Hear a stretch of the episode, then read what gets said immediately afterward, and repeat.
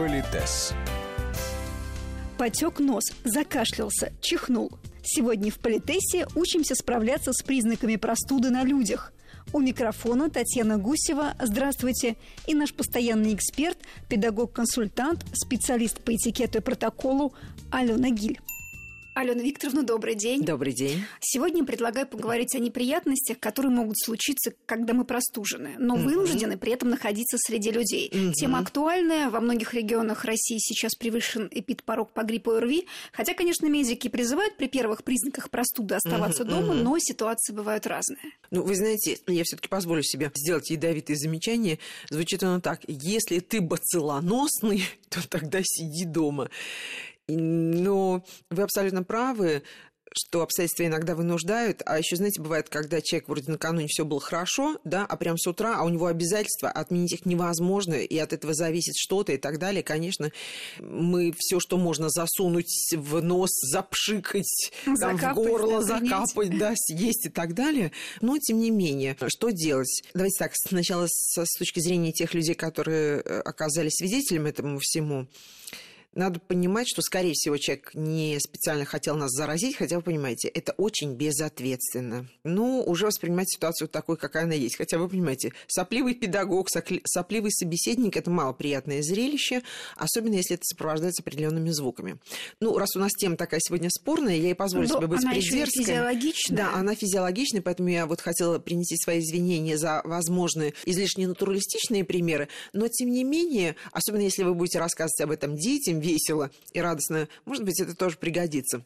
Я напоминаю, что насморк, зевание, чихание – это вот если организму надо так жить, то вот здесь, понимаете, если грязные ботинки, то ты сам виноват в этом, да? А вот тут, если организм так решил, то нам очень сложно это контролировать. Но насморк, если он такой не критичный, то, в принципе, мы можем извиниться, выйти куда-то, пойти там в соответствующую комнату дамскую или кавалерскую, привести себя в порядок, чтобы уж, простите, ничего не торчало, не висело, да, проверить все и красивыми вернуться к общению на сколько-то там времени времени. Но если бывает так, что это невозможно, то тогда человек просто достает носовой платок и э, им должен воспользоваться.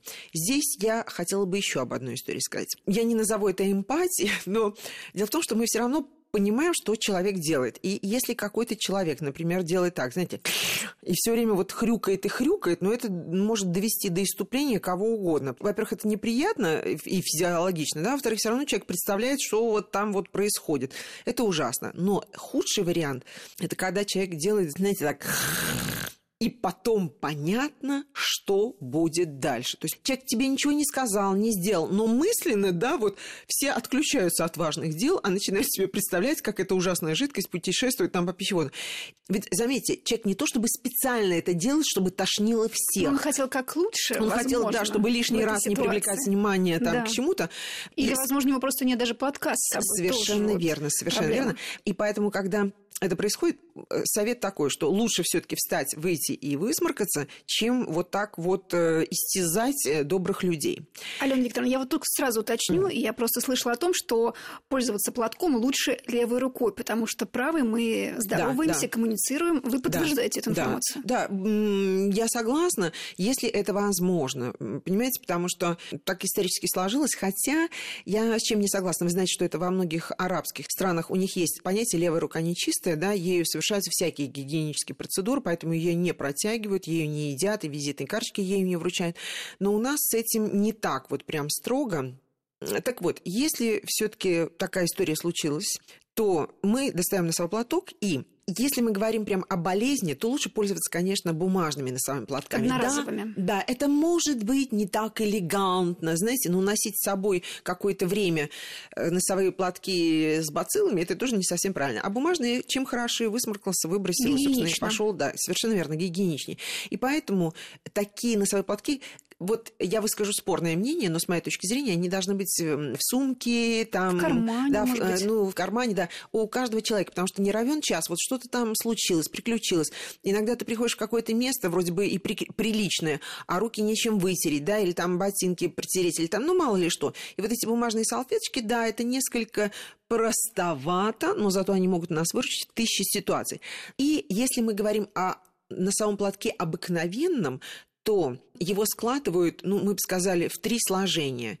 Вот квадратик какой-то, да, раз, два и три. И получается в три сложения такая книжечка.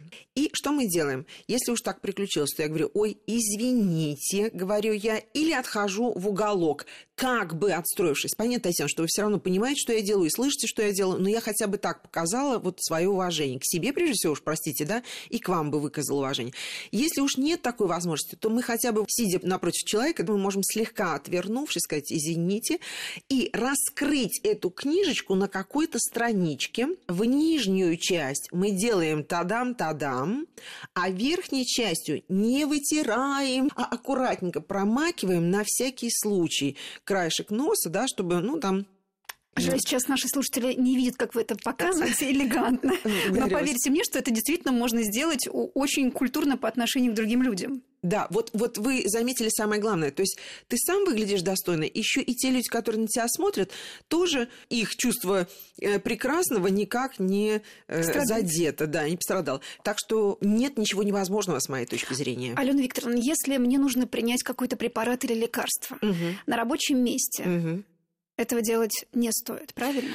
Вы знаете, я не думаю, что это прям смертельно. Если вы сидите одна в своем кабинете, ну, это вообще не обсуждается. Если вы сидите в open space, да. то что-то э, положить в рот и запить водичкой вообще не проблема. Не думаю, что это что-то... То есть каких-то строгих правил да. этот счет нет? Но если вам нужно что-то закапывать, знаете, там какие-то горнорудные ну, изыскания... Процедуры, да, про процедуры, да, вы отправляетесь в дамскую комнату, и там все это делайте не на глазах у всех. Более того, лучше делать это или вообще незаметно, или действительно действительно в, какой-то, в каком-то другом помещении, потому что еще раз подчеркнуть и создавать ощущение тревоги у людей вокруг, что там человек нездоров, чем-то болен, наверное, боязнь заразиться, выбыть из э, творческого процесса, наверное, тоже не всем приятно.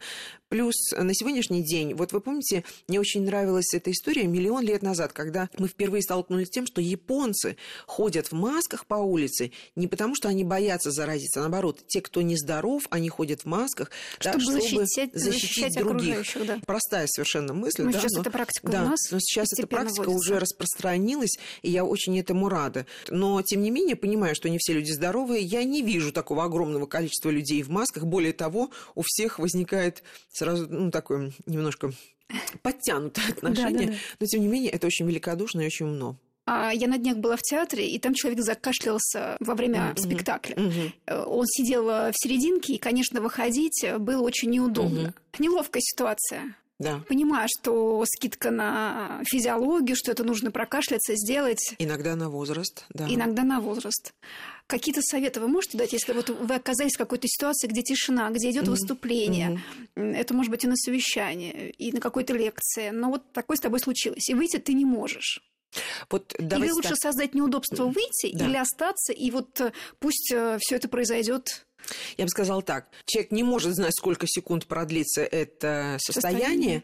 но, тем не менее, если он чувствует, что прям, ну, знаете, вот, вот прям волнами, волнами идет, то тогда нужно извиниться и выйти. Если ты понимаешь, что ты вот там, да, прочистил и как-то извинить, ну, там даже не надо ничего говорить, разумеется, да, если это в театре. Ну, понятно, что вот эту секунду, она, или две секунды, они меньше, чем весь процесс, весь процесс выхода. выхода, да. Если вы понимаете, что это вот прям захлеб, как говорится, ну, значит, придется выходить, потому что выходим мы все-таки молча, хотя я понимаю, что в этот момент все равно это будет продолжаться.